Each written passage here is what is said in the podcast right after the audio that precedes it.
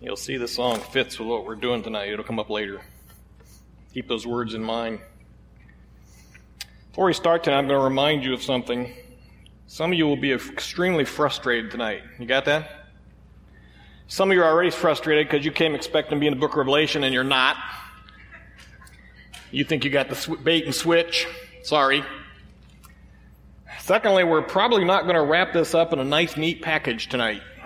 You always come, you come to a sermon expecting it all be in a nice, neat package, don't you? Everything there. It's probably not all going to be there. We may not even get over the whole handout tonight. If you got a handout. If you didn't, they're out in the back. So you're just going to have to, can't make it next week. You're going to have to get the message off the web or something to get the rest of the answers because we're not going to cover it all tonight. But we're talking about the idea of success. If I ask most of you tonight, if you wanted to be successful, my guess would be everybody would say, sure, I want to be successful, right? Because we're a nation and a culture that is obsessed with personal success and what that success means. Now, different people have different ideas of what it means. Here's one here. Colored a picture of a horse, made it to the fridge. That's success. Right? Or how about this? A successful man is one who makes more money than his wife can spend. A successful woman is one who can find such a man. And only some of you older will like this third one. Fell in a bathtub, didn't break hip. That's success.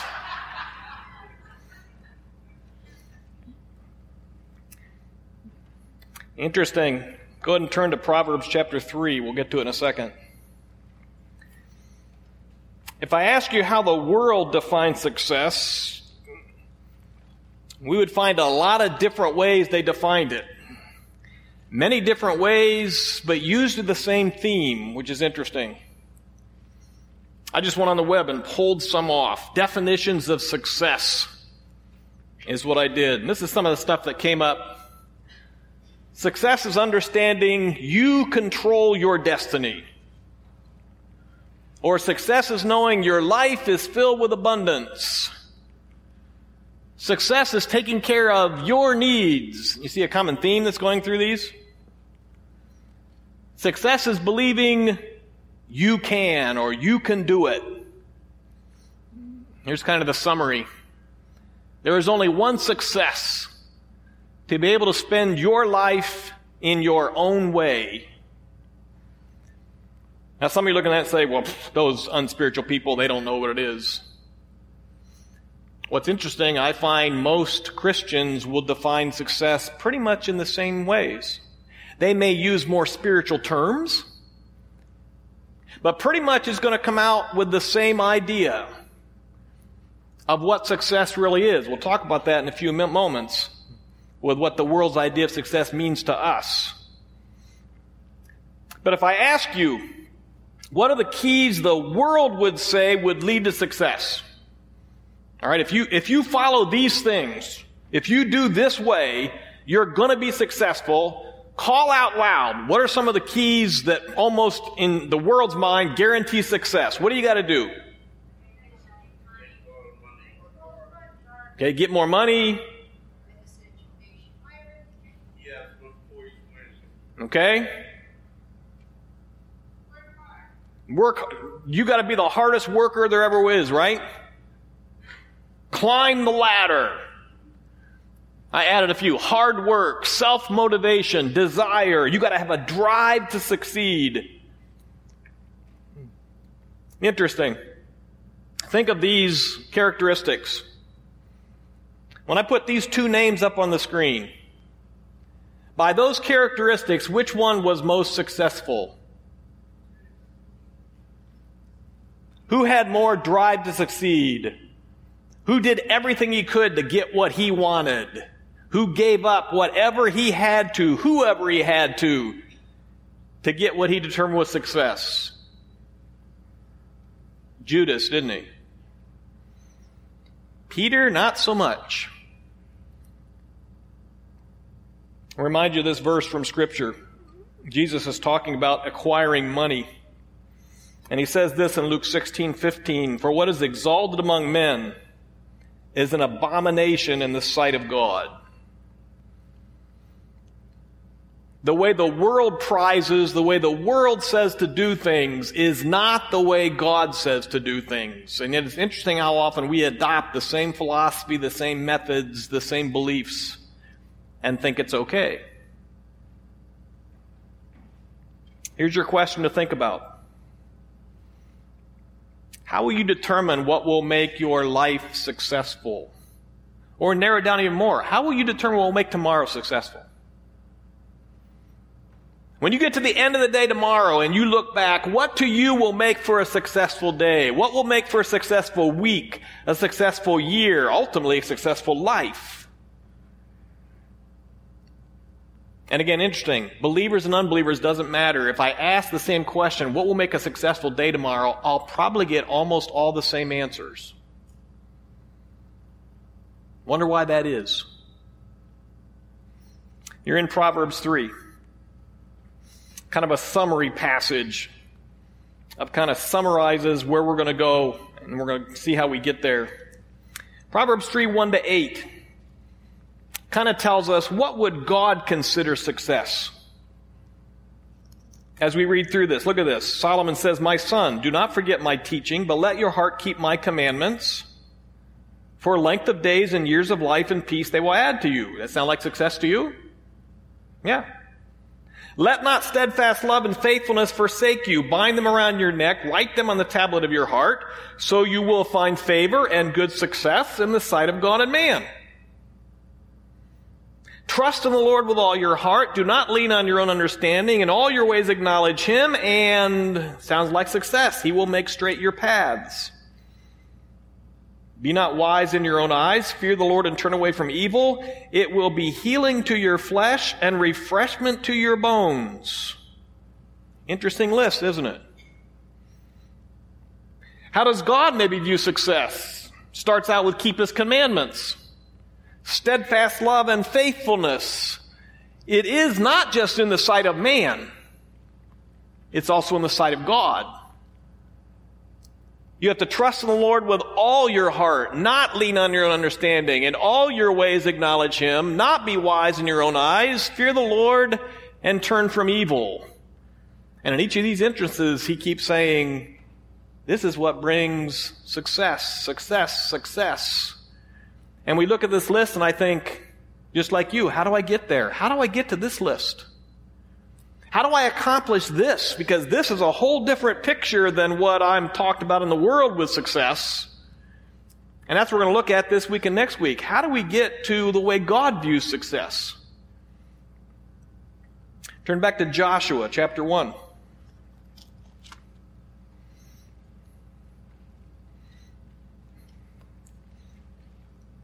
Some of you in Koinonia will say, I remember some of this stuff since we've been studying Joshua. We'll see if you remember it. But there's a man in Scripture who desired success and gives us an example of what that means. So we start with the reality of his life. This is about Joshua. After the death of Moses, verse 1, the servant of the Lord, the Lord said to Joshua, the son of Nun, Moses' assistant, Moses, my servant, is dead. Now therefore arise, go over this Jordan, you and all this people, into the land that I have given to them, to the people of Israel. Alright, here's the reality of Joshua's life right now. Number one, guess what, Joshua? Moses is dead. Number two, what you have to do is arise and go over the Jordan.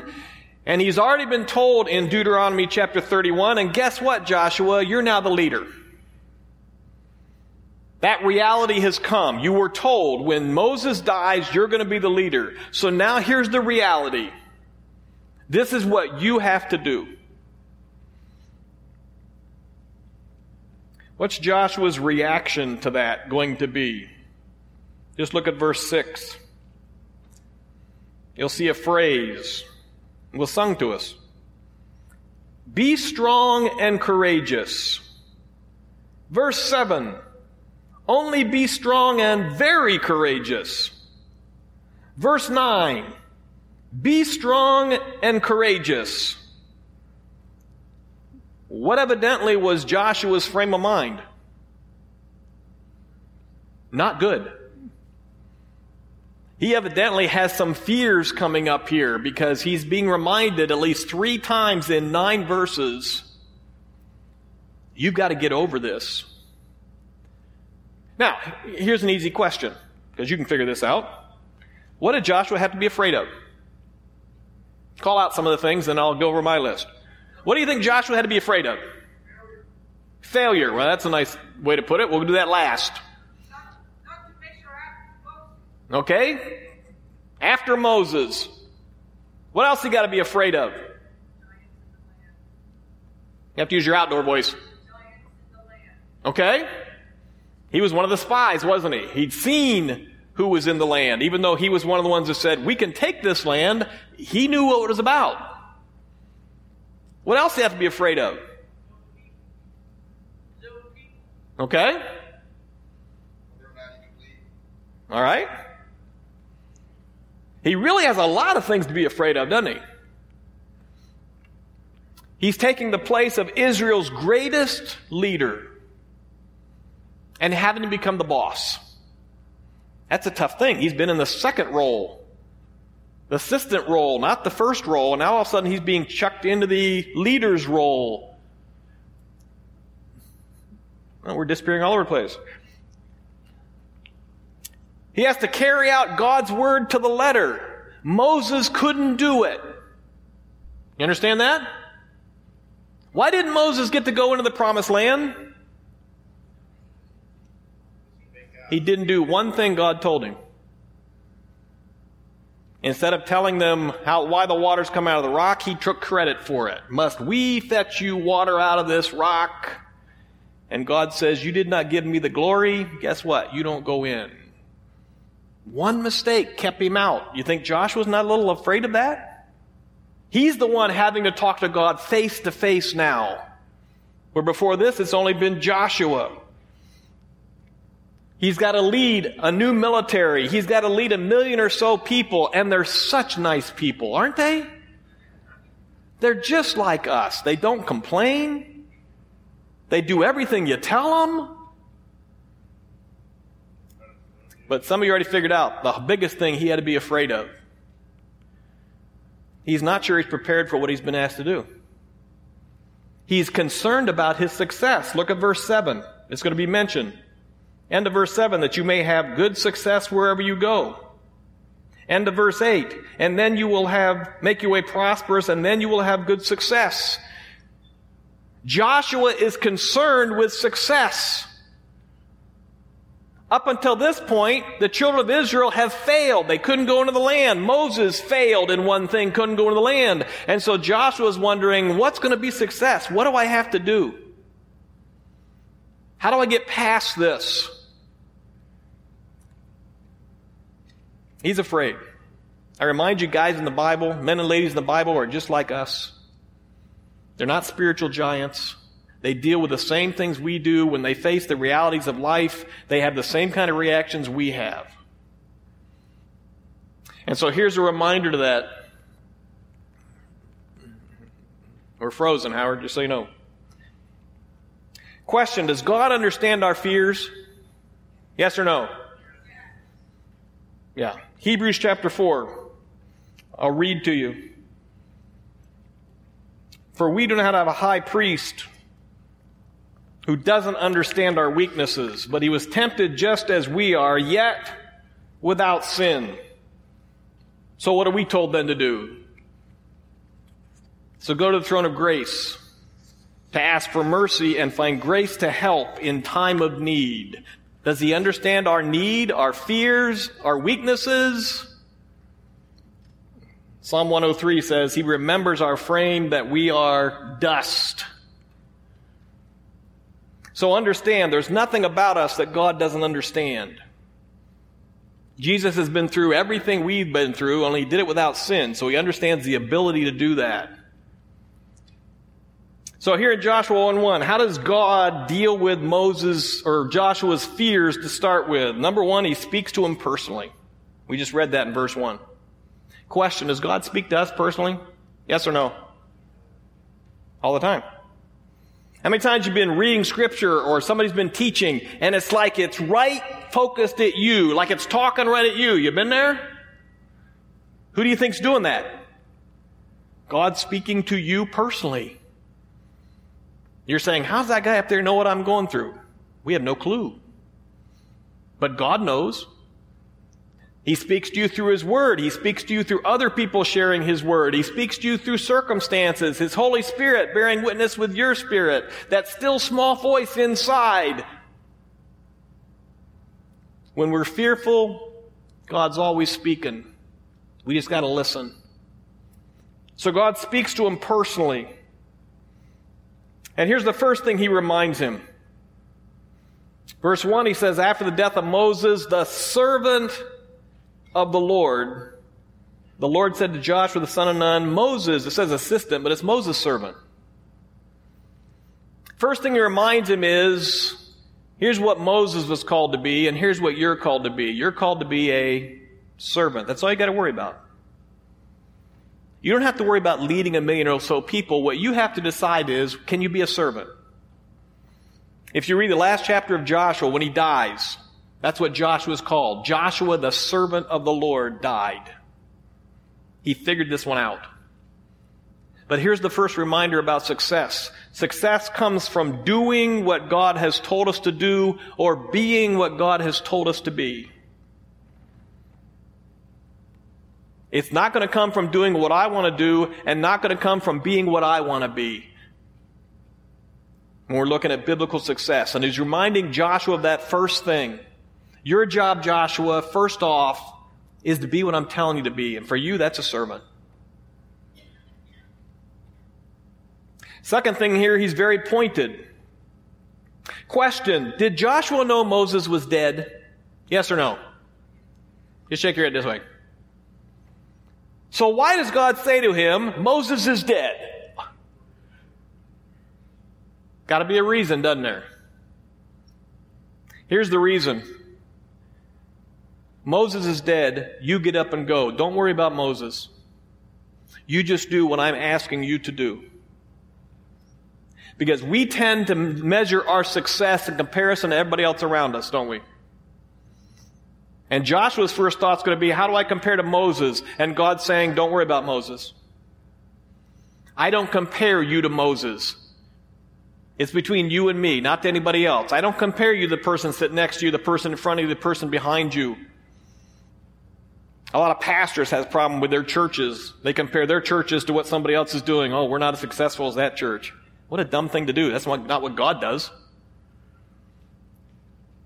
And so you want a comforting thing about success, this is it. God doesn't compare you to anybody else. You don't have to worry about how anybody else looks for, to, to find your view of success. And Joshua didn't either. Look at verses 3 to 6. What's the third thing he does for him to reassure him as he's got this fear about success? Verse 3 Every place the sole of your foot will tread upon, I have given to you, just as I promised to Moses. From the wilderness and this Lebanon as far as the great river, the river Euphrates, all the land of the Hittites to the great sea toward the going down of the sun shall be your territory. No man shall be able to stand before you all the days of your life. Just as I was with Moses, so I will be with you. I will not leave you or forsake you. Be strong and courageous, for you shall cause this people to inherit the land that I swore to their fathers to give them. Did you notice every verse contains a promise of God? Just as I promised Moses, no man will be able to stand before you. As I was with Moses, I'll be with you. You shall cause this people to inherit the land. What more do you want but God's promises? Here's the reminder.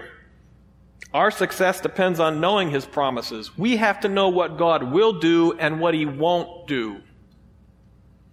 What He hasn't promised to do.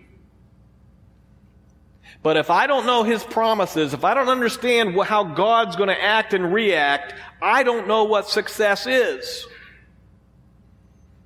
Do you know God's promises? Yes or no? Well, let's find out. I'm going to give you two minutes. To anybody around you, some of you have to move. You're sitting in the far beyond reaches. You're going to have to come find somebody to talk to.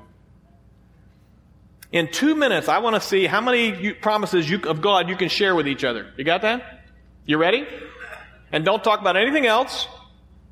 Promises from God's Word that God promises to do something. Ready? Go.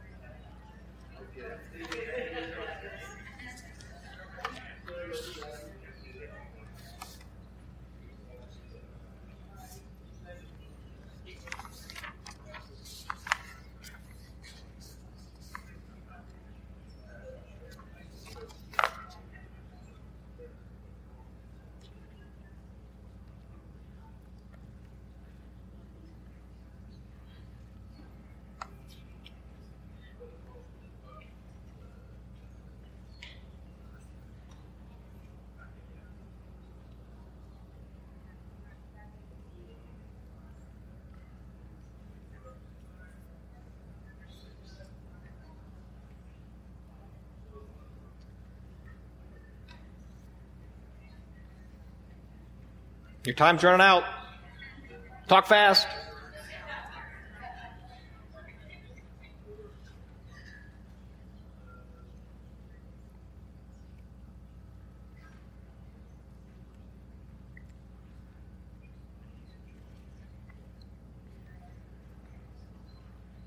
All right, your time's up. Now, here's my question. Some of you probably ran out in the first 10 seconds because the other person shared the only one you knew. Do you understand in Scripture it is estimated there are 5,000 promises of God? Which means if you couldn't think of too many, what should you do? Start studying them. Because these are so important to understand God's view of success and what success means. They really are. That's why he put, goes through all these promises with Joshua. I'll share a few with you. Commit your way to the Lord. Trust in Him, and He will act. He will bring forth your righteousness as the light and your justice as the noonday. Can I remind you of something from that that we probably won't talk about till next week? Commit your way to the Lord and everything will work out the way you want it to work out. Not what he says, does it? It says his promises he'll bring forth your righteousness. Yeah, a little different picture, isn't it? The Lord of hosts has sworn, as I have planned it, so it shall be, and as I have purposed, so shall it stand. If God has decreed it, will it change? The answer is never. You keep him in perfect peace whose mind is stayed on you because he trusts in you. Trust in the Lord forever, for the Lord God is an everlasting rock. Isaiah 40, a lot of you know this one. They who wait upon for the Lord shall renew their strength. They shall mount up with wings like eagles. They shall run and not be weary. They shall walk and not faint. Isaiah 41, fear not, for I am with you. Be not dismayed, for I am your God. I will strengthen you. I will help you. I will uphold you with my righteous right hand. How about this in Romans 10? For the scripture says, everyone who believes in him will not be put to shame. How do I know how God will act if I don't know his promises? And the first thing here he's reminding Joshua is, with his promises, here's the ones, Joshua, you can count on. Now, to give you a little heads up for next week also, when Joshua forgets these promises, he has problems. And he will, a couple of times, forget God's promises. That's why we have to remember them. We have to study them. We have to learn them. We have to keep reminding ourselves of them. We'll talk about that more in a little bit. One of the promises he promises here is his presence. As he reassures him, he says, I will be with you. That's something we need to remember because if you don't remember that, you will not have success. Now that is, we talked about this one in Koinonia this morning. Some of you were in there. This is both a comforting thing and a frightening thing. You got that? It's a frightening thing in the way if I know He's always there with me, He's seeing everything I'm doing. That can be a little frightening, isn't it? if I'm not doing things the way I'm supposed to. But it's supposed to be more comforting, isn't it? That no matter what's going on, I know He's always right there. Right with me. Should I be afraid? Interesting, these verses in Philippians. You know Philippians 4, 6, and 7. When you're anxious, right? Don't be anxious about anything, but in everything by prayer and supplication with thanksgiving let your requests be made known to God, and the peace of God which surpasses all understanding will guard your hearts and minds in Christ Jesus. If you notice the first letter of do at the beginning, it's a small d, which means we're in the middle of a section. And most of us forget why we should be not be anxious for anything, why we should be praying. And it's found in verses 4 and 5 right in front of it. Rejoice in the Lord always. Again, I will say rejoice. Let your reasonableness be known to everyone. The Lord is at hand. Why then am I not anxious for anything? Why then do I pray? Because I remind myself God is always with me. That should make my anxiety go a different direction. It should turn it to prayer. It should turn it to reminding myself of what God will do. And that's the same thing he's telling Joshua here. You have to remember, and he says it a number of times if you paid attention to that, you have to remember, I will be with you just like I was with Moses. I'll be with you everywhere you go. But then you get to verse 6, which we at least read the phrase from and we see something that looks like it doesn't quite fit here. Because it looks like the requirement is God says, I'm going to do all these things. I've called you to do this. I've made you, made, uh, I've made all these promises to you. I'm going to be with you all the time. Oh, by the way, you have to do this yourself. Be strong and courageous.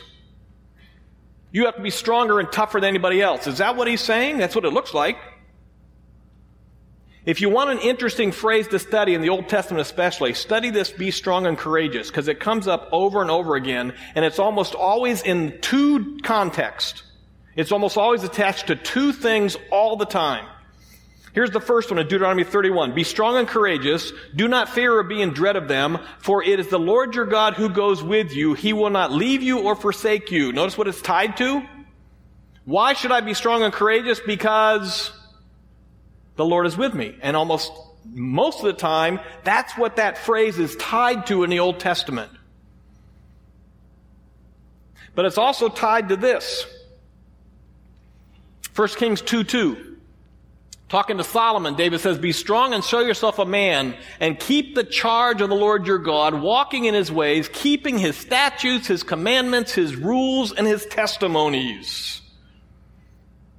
I have to be strong and tough and figure it all out myself, right? No, it's also connecting the Old Testament with his commands, his statutes, understanding your job is to be strong enough to do what he says, not to figure it out yourself, not to tough it out yourself, not to do it on your own. It has nothing to do with that. And we tend to think it is. Well, I couldn't do that because I wasn't strong enough. That's wrong. That's not what it's talking about. Look at Joshua 23. Just flip over there. We'll be back. You'll see the same thing in Joshua 23 6, where Joshua says this, therefore, and again, he gets this from chapter 1. Be very strong to keep and to do all that is written in the book of the law of Moses, turning aside from it neither to the right hand nor to the left. Again, notice what it's tied to. Be strong and do what God says. That's what it's tied to. So here's what it's not. Being strong and courageous is number one, not the power of positive thinking. I think I can, I think I can, I think I can. Right? The little engine that could. That's what we think it is sometimes. I have to have mental ability to show I can do this. No, it's not what it is. It's not being tougher or braver than anybody else. I gotta be a real man. I gotta show them who's boss. That's not what it's talking about. Here's an interesting passage from Luke 17. Jesus tells the disciples something. He says, if somebody sins against you seven times in a day and turns to you seven times saying, I repent, you must forgive him. And the apostles said to the Lord, we're not strong enough. Give us more faith. If somebody sins against me seven times in a day, I'm not strong enough to handle that. You got to make me stronger to do this. And so notice the next verse. Jesus says, okay, I'm going to give you stronger faith, right? No. If you guys even had faith as a grain of mustard seed, you could say to this mountain, move from here to there, and it would move. You don't need more faith. You've got plenty of faith because your faith is not where it's at. It's not how strong your faith is, it's how strong your God is that you have faith in. You just have to be strong enough to do what God's Word says and put that into action. That's all you need. And I'm with you to help you do that. So don't misunderstand here when he's telling Joshua, be strong and courageous. He's not telling Joshua, oh, now you got to go on your own and do this. No. He's reminding him it kind of takes guts to do what God says. It's going to go against the flow to do what God says. It's going to go against the crowd to do what God says. Now you realize Joshua has some experience in this, doesn't he? 40 years earlier, he and Caleb were the only two who would stand up and say, We can go. We think we can do this. We think God can do this through us. And so God's reminding the same thing here. Joshua, if you want success, you're going to have to stand up against everything else that goes against what I say. And that takes a little bit of courage. Because even your own people sometimes are going to turn on you. you. Realize all the Israelites wanted to stone Caleb and Joshua. They wanted to kill them. I mean, our own Christian brothers will say, What are you doing? Yep, be strong and courageous. Well, how do we work on this? That's how God initially helps Joshua with his fears. So what do we have to work on to pursue what God's going to say about success here? And the first thing I want to remind you is this. You have to ignore the world's view of success. You have to ignore the world's view of success. Because it's not God's view. The world's view of success is this. You were successful if you got what you wanted. You were successful if you, if you got the payoff that you were looking for. If you got the outcome that you wanted. If things worked the way you want them to work. If things worked so it benefited you more than somebody else, then you were successful, right? The world would say yes. If I go to a grocery store and I pick the line that moves faster, that was successful. You clowns had to wait for that slow cashier. We made it through. Really? That was success? The world would say yes. Success means you got what you wanted to get. What happened was best for you. Remember, I asked you, how we determine if your day tomorrow is successful? I'll ask you that again next week. What will you say that makes that day successful? Well, if everything worked out great for me, it was a great day. That's the world's idea of success, not God's. The world will say failure is not a success. If what you did looked like a failure, we're not talking disobeying God and deliberately sinning, and now we're talking but if what you did didn't look like a success in people's eyes, it was not a success. Look at this one. Forget about the consequences of failure. Failure is only a temporary change in direction to set you straight for your next success. Failure is just failure. Or how about this one? Somebody rep- recognize the name Robert Schuller. Failure doesn't mean you're a failure, it just means you haven't succeeded yet. Really? Here's a question Does God ever use failure? Does God ever use failure? Here's a verse some of you like. You like Jeremiah 29 11. I know the plans I have for you, declares the Lord, plans for welfare and not evil, to give you a future and a hope. We like to quote that one, don't we? Have you ever read the context of that verse? He's sending Israel into 70 years of exile when he says that verse. Well, that looks like a real success, doesn't it? No, it doesn't at all. Because God's view is not the same as the world's view. We tend to believe this that success is the ultimate sign that we chose correctly. That if we made a decision that we think honors God, that God then will honor us with success. That He'll make it work out exactly the way we want it to work. Sorry, that's the world's view. That's not God's view. Success is no guarantee against perceived failure. Look at this one. It's possible to make a wise choice and have a bad outcome because making good choices does not guarantee an outcome we will love. You've been studying the book of Revelation on Sunday night. Who's the author of that? John. Where was he? In exile. Failure? Looks like it. The other apostles were all martyred. Failure? The apostle Paul was jailed and martyred. Failure? Jesus was crucified. Are those successes in God's eyes or failures? See, we tend to think if I make the right choices, everything should work out the way I think they should work out. And if they don't, it wasn't successful. Again, that's the world's view. Look at this phrase. We have a responsibility to do everything we can to make godly choices and obey God's commands. But our obedience does not guarantee immediate success, only that a day will come that we will not regret that choice. You like that phrase? That's why we have verses like these in Scripture. We know that for those who love God, all things work together for good for those who are called according to His purpose. It may not look good to everybody else because we made the choice of doing what God wanted, but God says, I'm working that for your good. The apostle Paul, right, in 2 Corinthians 12, was given a thorn in the flesh, a messenger of Satan to harass me, to keep me from becoming conceited. Three times I pleaded with the Lord about this, it should lead me. But he says to me, my grace is sufficient for you. My power is made perfect in weakness. Therefore I boast all the more gladly in weaknesses.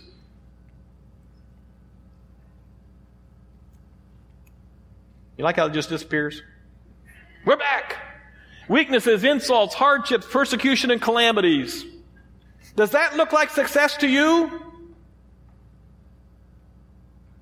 But then he says the last line this is success. For when I'm weak, says that I'm strong. He's really saying, then Christ is strong. That's the success. If I'm going to understand success, I have to ignore the world's view of it. I have to have a totally different mindset. That's why he told Joshua, you have to be strong and courageous because I'm going to ask you to do things that goes against what everybody else thinks. And that will be success if you do that. No matter what it looks like to anybody else. We have to ignore the world's view of success and involve ourselves in God's view of success. Because God's idea of success is this. You do what He wants. It's a process. It's not a payoff, it's a process. It's not an outcome, it's obedience. That's God's idea of success, no matter what the outcome looks like.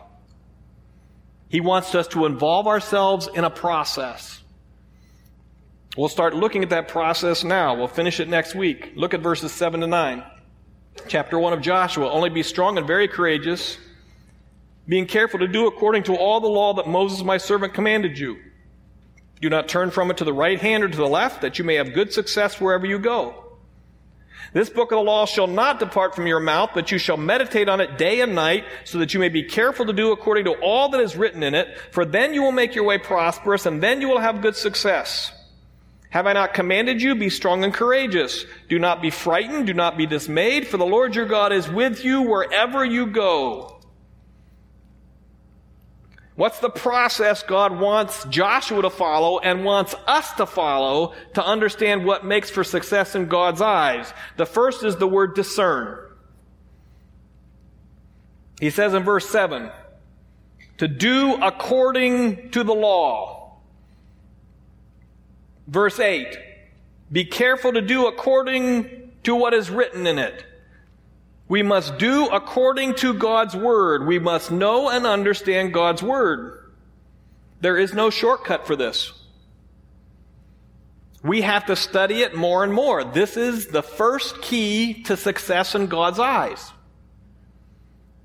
He uses this phrase in verse 8. You're supposed to meditate on God's Word day and night. The word meditate is the Hebrew word for mutter. How many of you talk to yourselves? How many of you answer yourselves? Don't raise your hand on that one. Basically, meditation is the same idea. You're to talk to yourself about what God's Word means, what God's Word's about, what I'm supposed to do with God's Word. That's the idea of meditating. Most of you are familiar with these verses from Psalm 1. Blessed is the man who walks not in the counsel of the wicked, nor stands in the way of sinners, nor sits in the seat of scoffers. His delight is in the law of the Lord, and on his law he meditates day and night. He's like a tree planted by streams of water that yields its fruit in its season. Its leaf does not wither. In all that he does, he prospers. What's the key? Meditate on the law day and night. Continually talks to himself about the Word of God, what it means, what I should do with it. A lot of people don't really have an idea what to do with meditation. Next few slides I took out of our new members handbook. This is something we give to our new members when they join. How do you meditate on scripture? And here's just some ideas. First thing is picture it. If it's a narrative, you can read it, kind of picture what was going on. What was this woman at the well in John 4 going through? What was she thinking of? And kind of get an idea in mind what's happening. How does she react to this? How would you react to this? Pronounce it.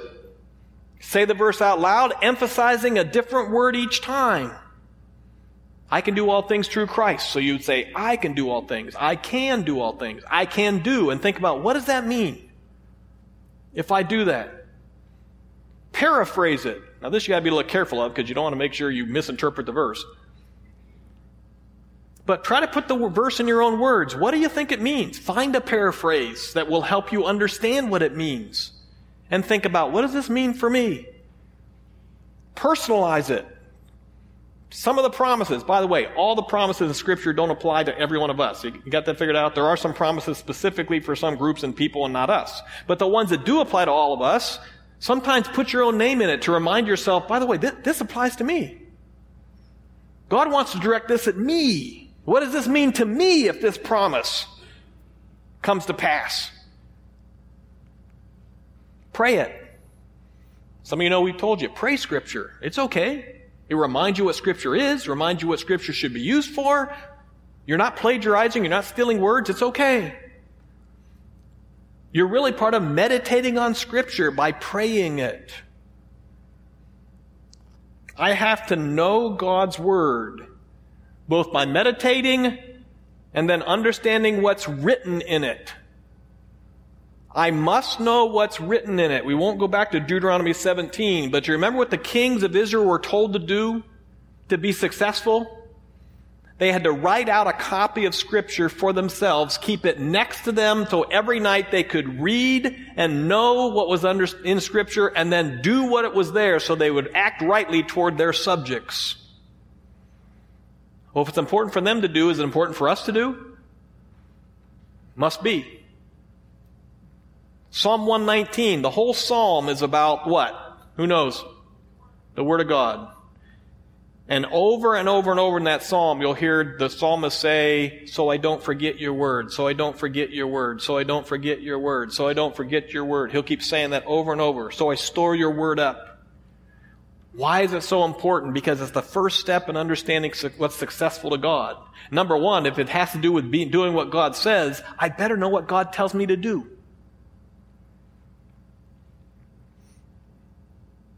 Second thing, we'll stop on this one. It's not just knowing God's word, it's doing it, isn't it? Verse 7 Only be strong and very courageous, being careful to do according to all the law. Verse 8 So that you may be careful to do according to all that is written in it. It's not enough just to know God's word. It's not enough to be able to pass a Bible quiz. The quiz is this Will you openly practice God's Word? You want to know what takes success? And this is the word for openly do something. I have to openly practice God's Word. The more I practice God's Word openly, the more successful I am in God's eyes. Doesn't James say the same thing? Don't just be hearers of the Word, be what?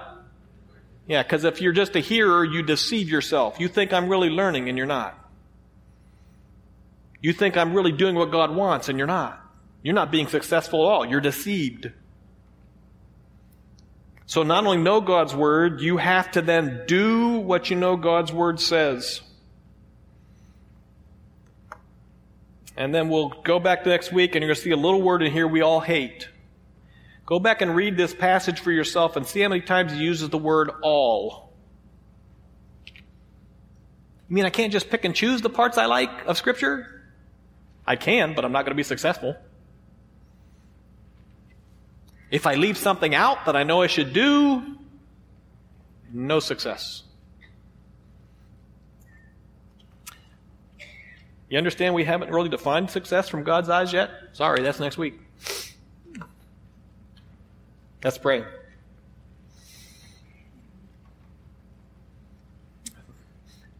Father, we are a people that are concerned with getting what we want. It's something we all struggle with. We do fear failure. But you're going to have to help change our thinking and help us to think more like you tell us in Scripture and not worry about what the world thinks and what the world says is important, but to start looking at what you say is important for us to do. Help us to be dedicated more and more to keep learning more of your word and not just learn it, but to do something with it, to meditate on it, to think about it, and then see how it will affect how we live our lives. We pray all this in your name. Amen.